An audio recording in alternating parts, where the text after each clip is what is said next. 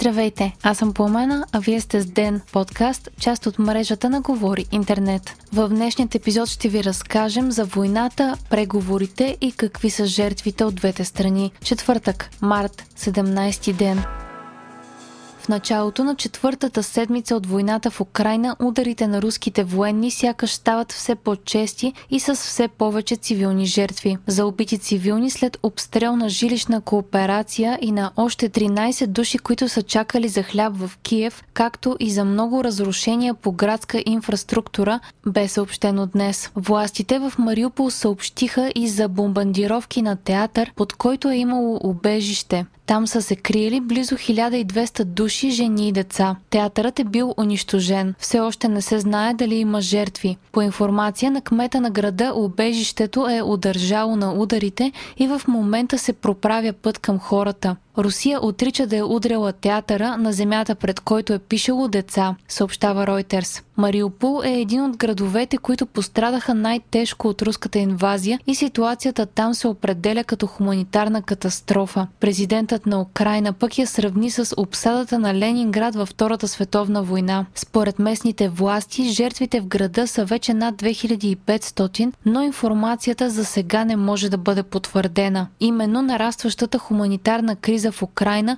е причина за извънредно свикване на съвета за сигурност на ООН. Въпреки разрушенията, които нанасят върху градовете и цивилното население на Украина, според Запада, руските сили нямат прогрес на терен. Според източници от американското разузнаване, цитирани от Нью Йорк Таймс, за 20 дни Русия вече е дала над 7000 жертви във войната с Украина. Това са повече хора, отколкото са загинали от американска страна в двете войни войни в Ирак и Афганистан, които продължават над 20 години. Истината за загиналите руски войници обаче може и никога да не стане ясна. Според украинските власти те са близо 14 000, а Кремъл е съобщавал броят им само веднъж, седмица след началото на конфликта. Тогава от Москва съобщиха за близо 500 загинали, но се смята, че жертвите в действителност са много повече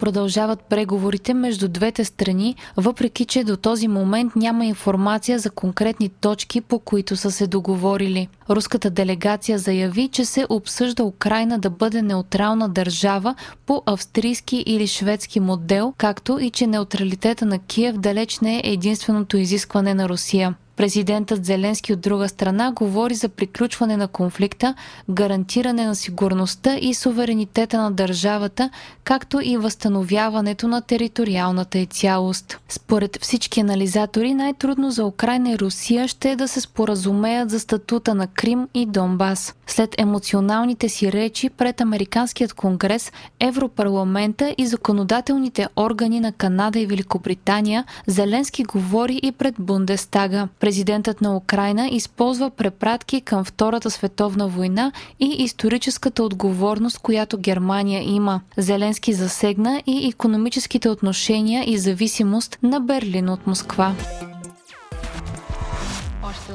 Български почти ще бъдат изведени от Министерството на транспорта и ще бъдат прехвърлени на вице-премьера по ефективно управление Калина Константинова. Това реши на първо четене парламента днес. Стремежът на управляващите е чрез трансфера да се намали административната тежест, корупцията и почтенските клонове да започнат да предлагат достъпни и качествени административни услуги. Изискването за зелен сертификат за COVID-19 за всякакви дейности и мероприятия отпада от 21 март. Това стана ясно от заповед на министра на здравеопазването. От 29 март отпада също тестването на учениците. Вие слушахте подкаста Ден, част от мрежата на Говори Интернет. Епизода подготвих аз по на Крумова Петкова, а аудиомонтажа направи Антон Велев. Ден е независима медия, която разчита на вас, слушателите си. Можете да ни подкрепите, като станете наш патрон в patreon.com Говори Интернет и изберете опцията Денник.